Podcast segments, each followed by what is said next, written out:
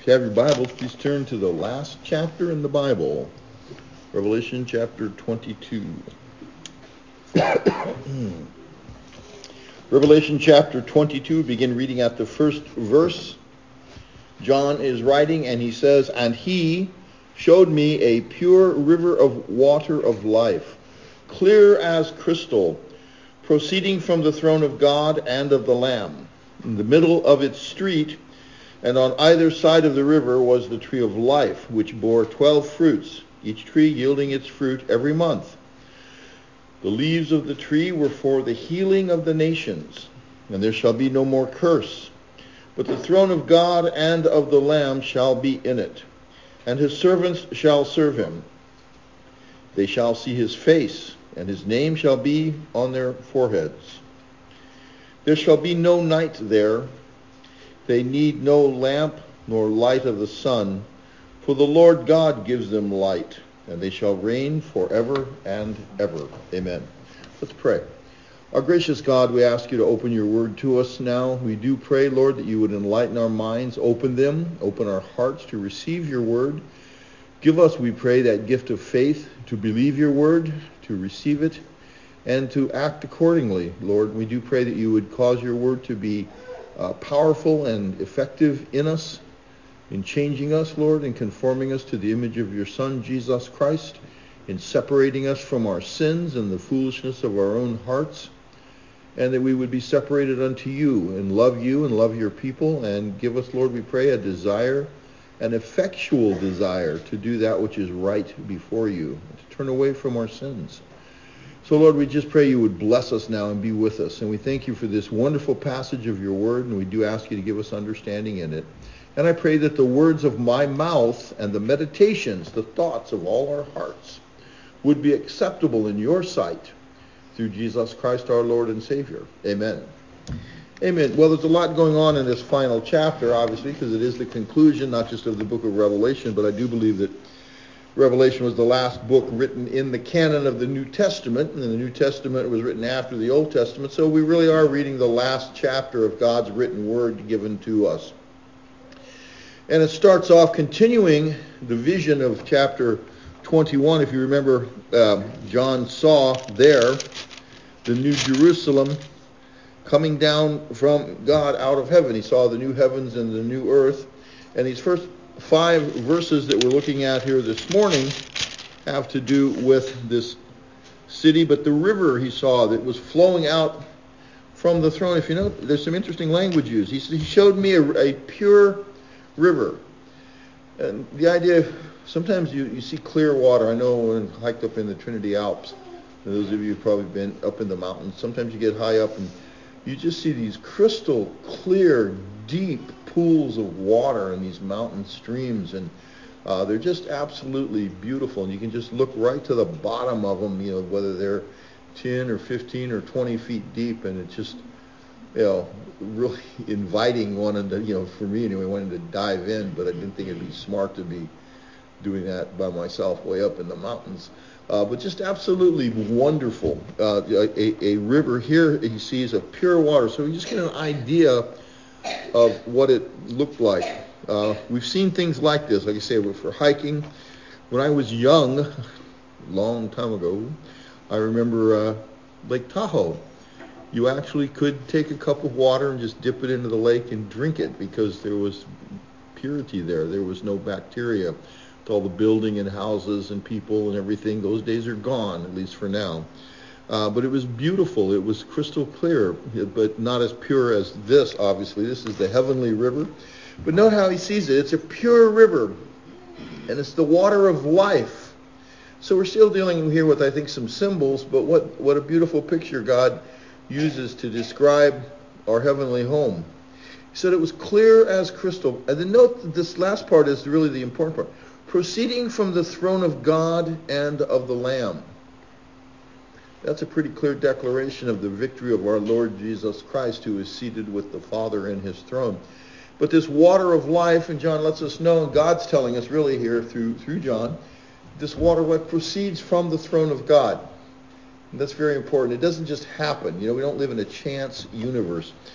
and he, God gives us this, this picture, and then he's going to talk about the, the tree of life we haven't heard much of, except maybe in the early chapters of Genesis, the tree of life that Adam was barred from after he ate of the tree that had been forbidden, the tree of the knowledge of good and evil.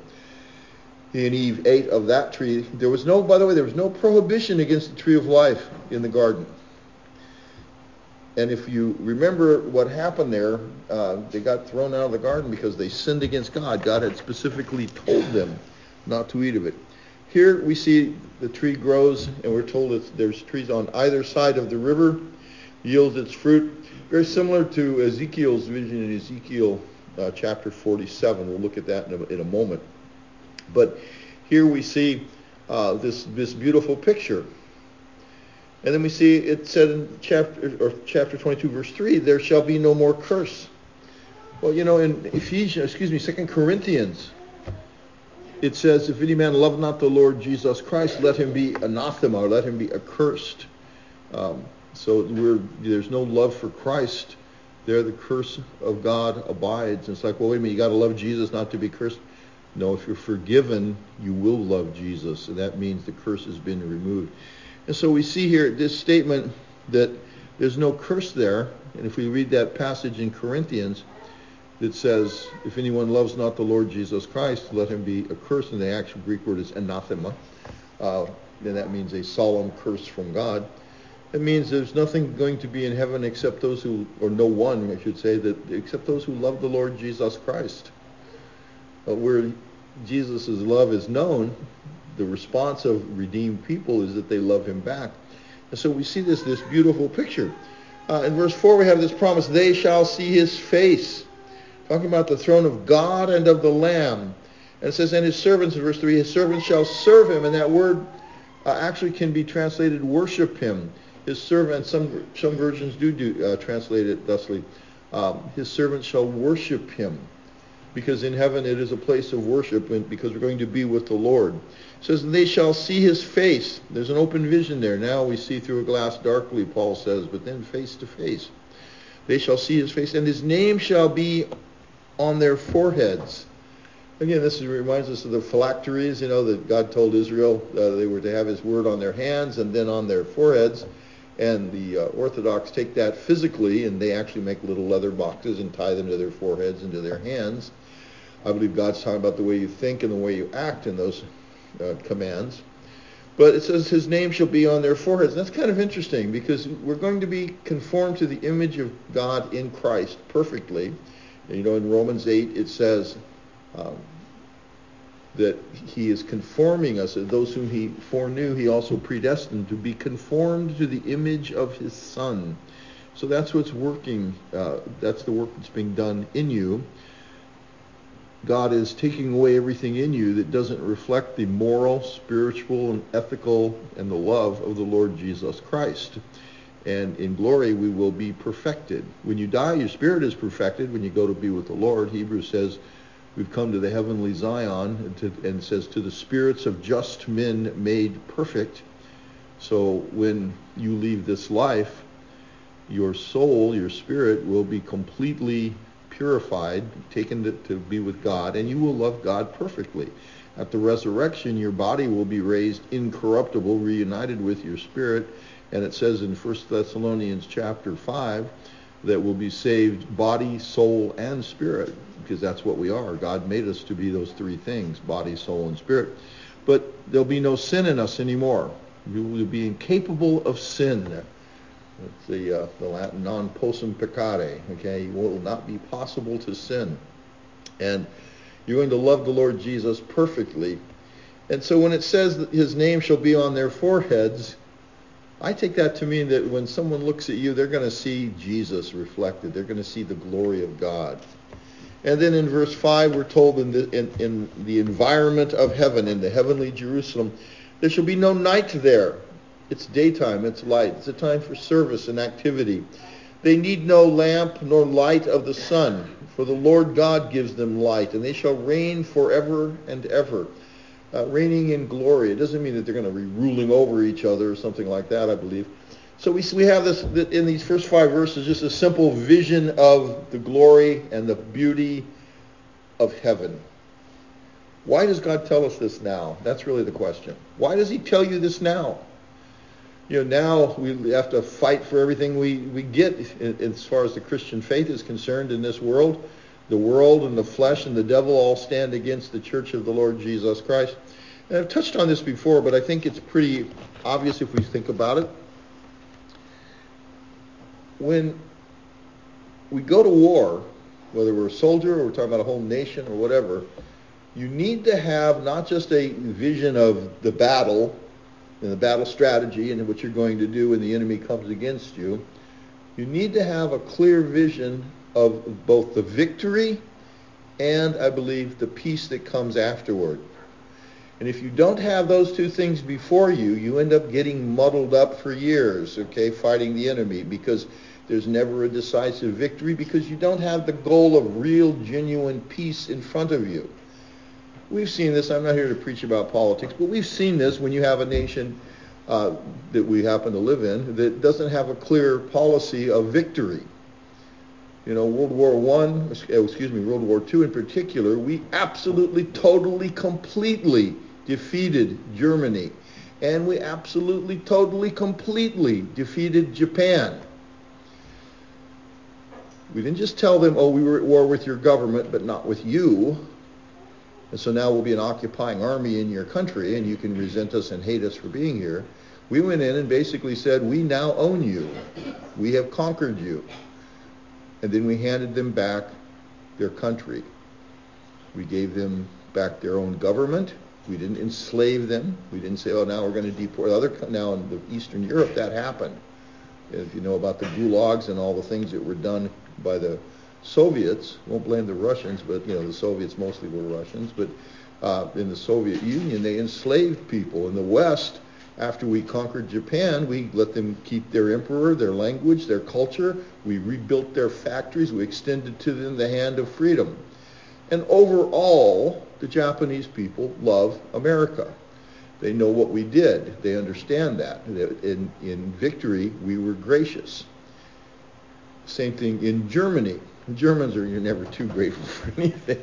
I'm German. I've got a lot of German relatives. Okay, actually they are, but they don't always show it. But at least you know, emotionally. But the Germans were defeated, and then we rebuilt their factories and we gave them back their culture. What they've done with those things, that's between them and God at this point. But we find those two nations are, are strong allies. Other countries where we've gone in, and this is like I said, I'm not trying to be political. I'm trying to make a point here in, in, in our sermon today in other countries where we've gone in and not had a clear view of the peace afterwards because we didn't eradicate the evil. We wiped out the Nazi party.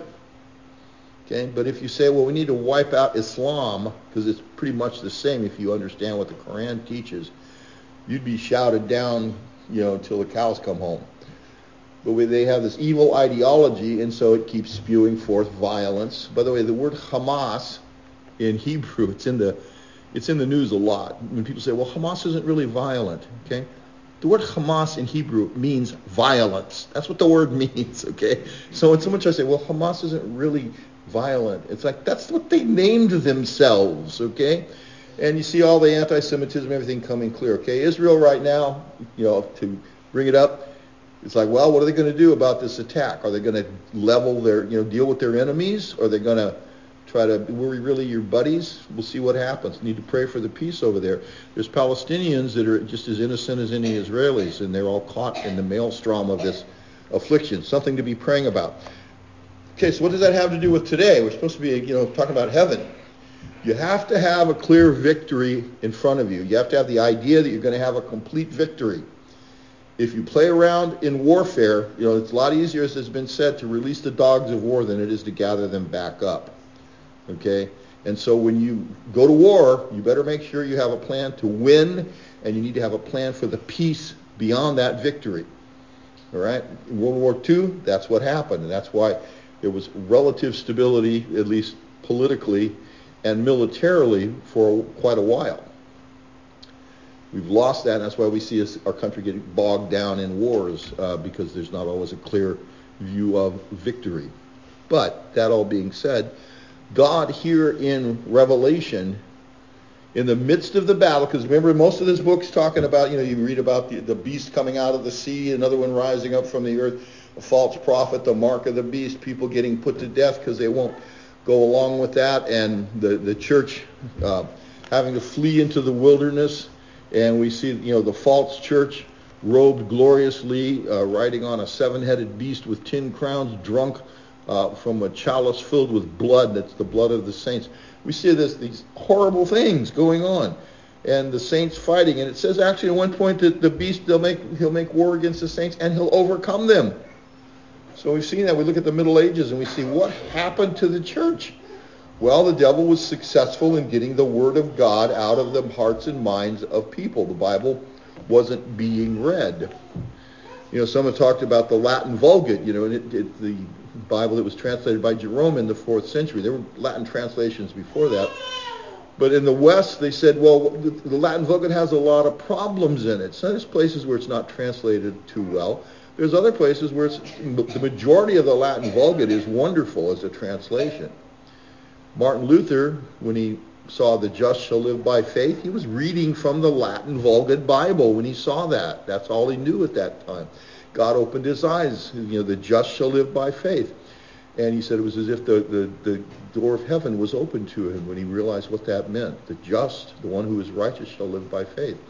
But as one of my professors pointed out in seminary to us, the problem with the Latin Vulgate in the Middle Ages is that very few people were reading it. It was hard to get a copy because they had to be handwritten, and then they started putting restrictions on it so you couldn't read it without your bishop's permission. And to get an audience with the bishop, you had to generally be someone.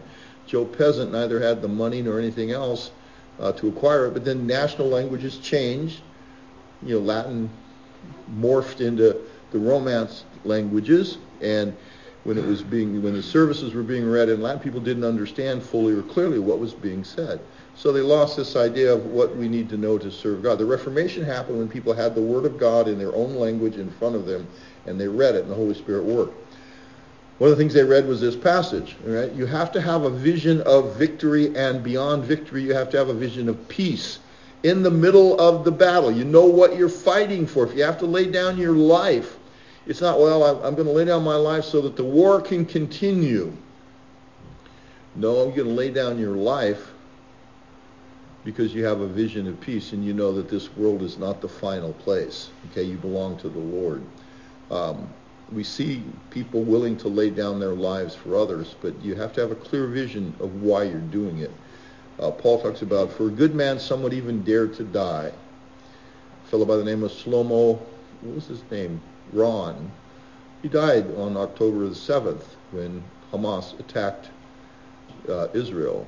He was an old man. He was a grandfather. I don't know if you've read about him or not. You'll probably hear about him in the future. He told his family to hide in their shelter. This is a true story. Just read about it this week. And Shlomo Ron was he was a grandpa, and he told them he said if they, they, they knew what was going on, they figured it out, and they'd heard, and they knew Hamas was coming and he, t- he hid his, his uh, ch- children, grandchildren, and then he sat in his living room. He said, if they come in and just see me, they'll either spare me or kill me, but they'll think I'm the only person here, and they won't be searching the house for the rest of you. That's exactly what happened, and they did kill him. And he died. So we see this like, what a brave man. We'll leave him to the Lord. I don't know where he was at spiritually. But we, we read of things like this, people willing to lay down their lives. We had a vision. He, he, he loved his family. He wanted them to be at peace and to be safe. So he was willing to, to die, and he did. He ended up dying. He was a brave man. So, uh, so we need to pray for those folks that went through all of that. But the point is, is that he had a clear vision, I think, okay, uh, that he wanted his family safe. He understood that. So he put himself in harm's way. The book of Revelation is telling us, if you've understood what we've been looking at as we've gone through this, you are in harm's way if you think like I don't have to get into this battle, I'm just going to live my life, you know, hopefully have a level of prosperity and that no, if you belong to Jesus Christ, you're in the battle. You're in the battle. And say, well, I didn't choose to be. That's fine. The war started before you were born, all right? It's been going on ever since Adam bit into that forbidden fruit. Okay, actually when Satan tempted him.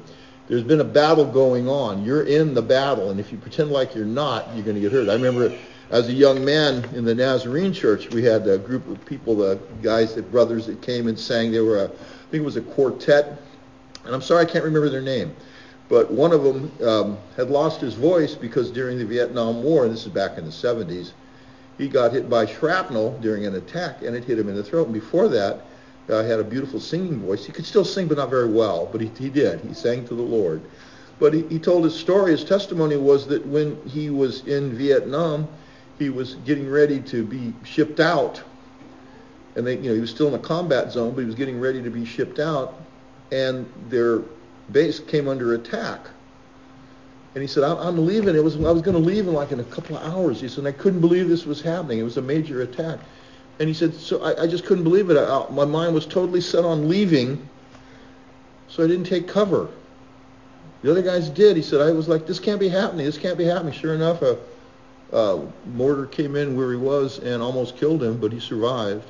And he said, if I would have just realized, okay, I'm not out of here yet, I still have a battle to fight, I would have at least taken cover during the mortar assault.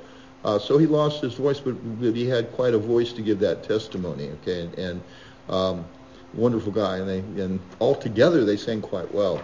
The point is is that you're going to be taken out of here either at the end of your life or if the lord returns before that's over. There's still a battle. You're still in the battle and if you pretend like you're not you're going to get destroyed if you don't think that satan's going to come against you with temptations in your life if you don't think that he's going to do everything he can to destroy your soul your soul is you okay then you're being very foolish yeah, you have an enemy. He hates your guts, as we say. Okay, that means viscerally, right to the very depth of your being, everything that you have. The enemy does not have friends. Okay, he has dupes that he uses for a while, then he devours them. And we see a lot of stupid people that serve the devil, whether knowingly or unknowingly, just by their wickedness. The devil wants to destroy you. And if you think you don't need to be praying, if you think you don't need to be going and calling upon God and asking for protection for you and for your family, don't be offended. I'm going to tell you what I think the Bible says. You're acting like an unbeliever. And the Bible says the fool has said in his heart there is no God. So don't be a fool, okay? Because you are in a battle. And the book of Revelation has told us this. We've seen, I think, a panoramic picture of history from the time that John received this up until the second coming and the end of the world, and then beyond that to the new heavens and the new earth.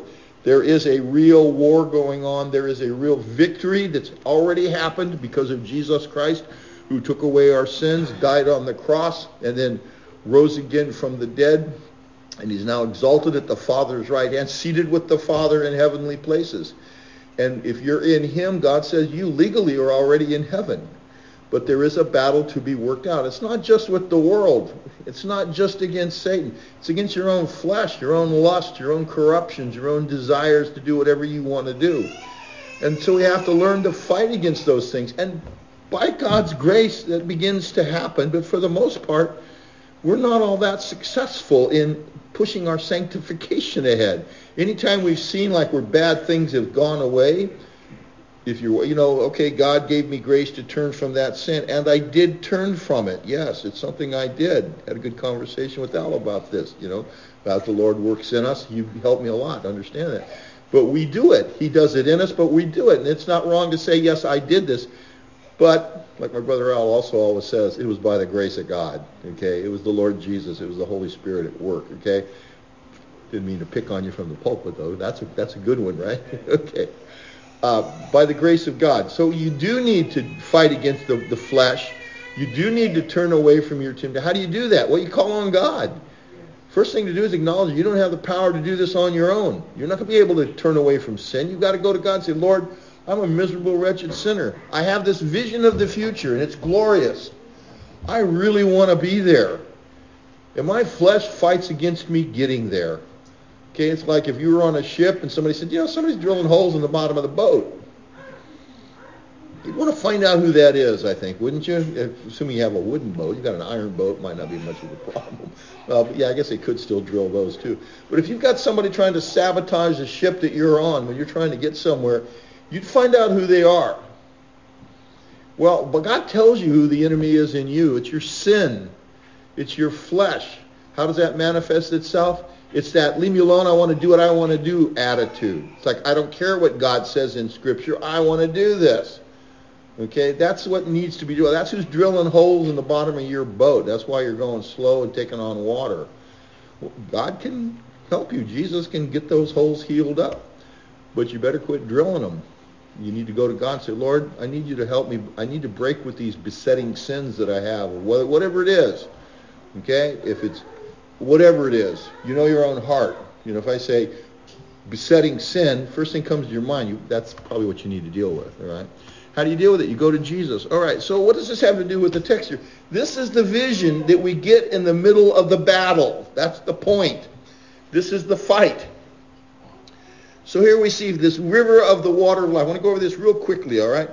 In John 10, 410 rather, Jesus, uh, speaking to the woman at the well, if you remember, he said, if you knew the gift of God, because remember he asked her for a drink, and then he said, if you knew, well, here's what he said. He said, if you knew the gift of God and who it is that says to you, give me a drink, you would have asked of him and he would have given you water of life. So you see, it's not just in heaven where this water of life shows up. In verse 13 and 14, after the woman said, how are you going to draw water? Jesus answered and said to her, whoever drinks of this water shall thirst again. But whosoever drinks of the water that I shall give him shall never more be athirst, is how it says in the old Geneva Bible. But the water that I shall give him shall be in him a well of water, springing up into everlasting life. Jesus said, I'll satisfy your spiritual needs, and you won't need to go look elsewhere to find it. Christ is the one who gives us that living water. It's not just in heaven, in the New Jerusalem. In Revelation 21, verse 6, now he says, And he said to me, it is done. John is writing about this is what Jesus said. It is done. I am Alpha and Omega, the beginning and the end. I will give to him that is athirst of the well or the fountain of the water of life freely. If you're thirsty, go to Jesus. He can satisfy your soul. He can help you. He's the one that does that. At the end of Revelation 22, 17, toward the end, we'll see this in a week or so, we read there, uh, John writes this, and the Spirit and the bride, that is the church, say, come. And let him that hears say, come. Talking about, come, Lord Jesus. But then it's interesting because then it says, and let him who is thirsty come. So we look for Christ coming, but now there's a present tense promise. And uh, whoever will, let him take the water of life freely. Again, this water of life that satisfies the soul. In Ezekiel's vision, in Ezekiel 47, 1 through 6, Ezekiel saw this river coming out of the throne of God. And it went out about every thousand feet. It got deeper. Started, it was at the ankles. He sees a river flow. There's a, the, the, the temple of God. I said, it says throne, by the way, in Revelation. Um, but he sees the, the vision of his temple in chapter 47 and he sees a, a stream coming out from the temple heading toward the east. And as he goes out 1,000, it's at his ankles. 2,000, it's at his knees. 3,000, it's at its waist. 4,000 feet away, it's or cubits rather. Uh, it was an impassable river of flood. Some about the grace of God. uh, the farther it went, the deeper it became. And this is God's grace to us. This river of life is living water. It's the, the life in the Spirit.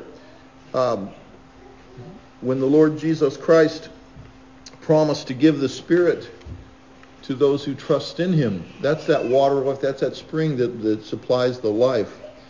Uh, Zechariah saw it. He said, "In that day, a fountain shall be opened to the house of David for and for the inhabitants of Jerusalem for sin and for uncleanness." So John sees this, this river. Then he also sees the tree of life in the midst of the street of the heavenly Jerusalem. It bears 12 fruits. Uh, mentioned also again in Ezekiel 47. Every month there's, there's fruit on this tree. It never stops. Whose leaves, it says, are for the healing of the nations. Nobody's going to need healing in heaven. So what's this talking about? It's talking about present tense application of this. Because this heavenly Jerusalem the benefit, it's a symbol for what we have in Christ and what we will have. This, this tree of life was lost by the first Adam's fall. and now it's freely given to the redeemed. You're going to be eating from the tree of life. When you believe in the Lord Jesus Christ, that's what you're doing. You know, you're drawing your life from him. That's clearly a present tense, or there is a present tense aspect to this vision because in heaven there will be no need for the nations, that is the Gentiles, to be healed. They will be healed. Why now? Because this tree of life, who is Christ, will be healing his people. He heals all those that come to him. Uh, in Psalm 1, it says, talking about the man that fears God, does not walk in the counsel of the ungodly, nor stand in the way of sinners, nor sit in the seat of the scornful. In verse 3, after it says, his delight is in the law of the Lord, it says, and he shall be like a tree planted by the rivers of water, that brings forth its fruit in its season, whose leaf also shall not wither, and whatsoever he does shall prosper. In that sense, we're, you know, blessed to have, we're kind of like trees of life. So in verse 3 it says there's no curse is going to be there. So the throne of God and of the Lamb is there. Nothing there except love for Jesus and love for others. In verse 4 he declares that the saints shall have an unhindered, direct, full vision of God in the face of Jesus Christ. In 2 Corinthians chapter 3 verses 15 through 18 it says, Paul writes, it says, But even to this day, when Moses is read, talking about when the scriptures are read in the synagogues, a veil lies on their heart. Saying, why don't the Jewish people see Jesus as their Messiah? It's pretty clear when you read the scriptures. You can't read Isaiah 53. Well, they just don't read that chapter generally. But Paul says, when Moses is read, a veil lies on their heart. He says, nevertheless, when one turns to the Lord, the veil is taken away. Now, the Lord is the Spirit. And where the Spirit of the Lord is, there is liberty, freedom. But we all with unveiled face, beholding as in a mirror the glory of the Lord, are being transformed into the same image from glory to glory, just as by the Lord the Spirit. Or by the Lord Spirit. Actually, the, the Holy Spirit is called Lord there. A very wonderful passage. In 2 Corinthians chapter 4, verse 6, Paul says, For it is the God who commanded light to shine out of darkness. Remember Genesis? Let there be light. It is the God who commanded light to shine out of darkness, who has shone in our hearts to give the light of the knowledge of the glory of God in the face of Jesus Christ. Again, when you look to the Lord Jesus, you change. How do you look at Jesus? From his word. From hearing it preached, from hearing it read, from reading it yourself, from memorizing it, taking it to your heart. Getting to know who he is. He's exactly who he has revealed himself to be in Scripture. His name being written on their forehead signifies again that when anyone sees them, they will see his perfect image. It also means that he will be foremost in their thoughts, always, forever. In verse 5, we're told there'll be no night there. The, the, the, Lord God and the Lamb shall be the everlasting light of heaven. Now, presently we have only experienced created light. God created the light that we see, all this. Scientists still haven't figured out exactly what light is. You know, for the longest time when I was growing up, I remember they were still trying to figure out is it particles or is it waves, and uh, there's still debate over that at certain points. But uh, it's created light. So we presently see only created light. But then notice this: the Lord God Himself and the Lamb are the everlasting light of heaven. You're going to actually experience God's presence. It's not going to be without a mediator. You're not going to stop being a creature, but you're going to have a vision of God that is so far beyond anything you can even begin to comprehend presently. Just wait and see. This is the picture that God gives us in the midst of the battle. The saints redeemed shall reign forever with Christ. So what does all this mean? Well, first, heaven is indeed heaven because we shall see God. You're going to be with Jesus, and that's going to be wonderful. Get to know him. Read the Gospels, read the whole Bible, find out who Jesus is, and you'll love him more and more, and you'll look forward to spending eternity with him. And will be perfectly fitted to be in his presence at that time, forever and ever, always. And that's through our mediator. You can be in God's presence because of Christ. And Christ has opened the way for us. That's the third thing. He's opened the way for us by his sufferings on the cross when he died for our sins and bring he brings forgiveness and eternal life to us. You know, the word cross, a stauros in Greek, um, it can actually be translated tree. It does mean cross. The earliest symbol for it, and even in the manuscripts, is, is a cross. um, like we, we understand. The Jehovah's Witnesses try to say, oh, it's just a tree, and then they go off on all kinds of weird stuff about that. Uh, but the tree of life is the cross of Christ. And here we see symbol. This, you know, that's where life came to us. This tree is, is a symbol of life in heaven. So if you're trusting in Jesus Christ for all your salvation, here's the point. You have a future. And the future is good. Whatever you have to go through here, whatever the war is here, whatever battles you're fighting now or have to face in the future. Paul says in Romans chapter 8, verse 18, For I reckon that the sufferings of this present time are not worthy to be compared with the glory which shall be revealed in us. We have a glorious future. And yet right now, things aren't exactly the way we'd like them. Right now, we're working through the battles. We fight against the world. We fight against our own flesh, and we fight against the devil and all his wiles and ways. But Christ has called us to victory. Christ has already secured that victory, and it's being worked out in our lives. And what helps us is to have the Word of God. And so God shows you not only what the battle is, He assures you of the victory. Elsewhere He says in Romans 6, sin shall not have dominion over you if you're not under the law, but under grace. It shall not, sin's not going to win. And then we have this, this vision of heaven, the water, the tree, you know, the, the river, the trees, the fruit, the fellowship with God and with one another it's beautiful. It's glorious. We just barely get a, a, sight of it, but God lets us see it, and we know, you know what? The future is good. It's okay. As Paul said, Paul saw it, and he said that uh, present sufferings are not worthy to be compared with the glory that shall be revealed in us. So, so praise God. It's all because of Jesus. So let's give him thanks and praise, and we'll give thanks to the Father in the name of Christ. Let's pray. Lord God Almighty, our Savior, our Creator, our Redeemer, we thank you, Father, Son, and Holy Spirit, for all your mercies to us. We thank you for your love and your grace. And we thank you for this vision of heaven that you've given to us in the midst of the battle. So we pray you would be with us and help us now, Lord God. Help us to realize you've called us unto victory, Lord. You've given us the victory. Help us to understand what our weapons are to fight with, spiritual weapons. Help us to understand what the enemy is and who the enemy is. And help us to love you, Lord, we pray. Give us a clear vision of your love to us and you, Lord Jesus Christ, who went through hell for us on the cross. You call us to pick up our cross now and follow you. And we thank you, Lord, that for us there is no hell in that cross, even though the world might despise us, even though we might have to lay down our lives. But Lord, we belong to you. So give us grace, we pray, and be with us and help us to understand even more and more the future that we do have. And we ask you to bless us all. In this we ask, Father, in Jesus Christ's name. Amen.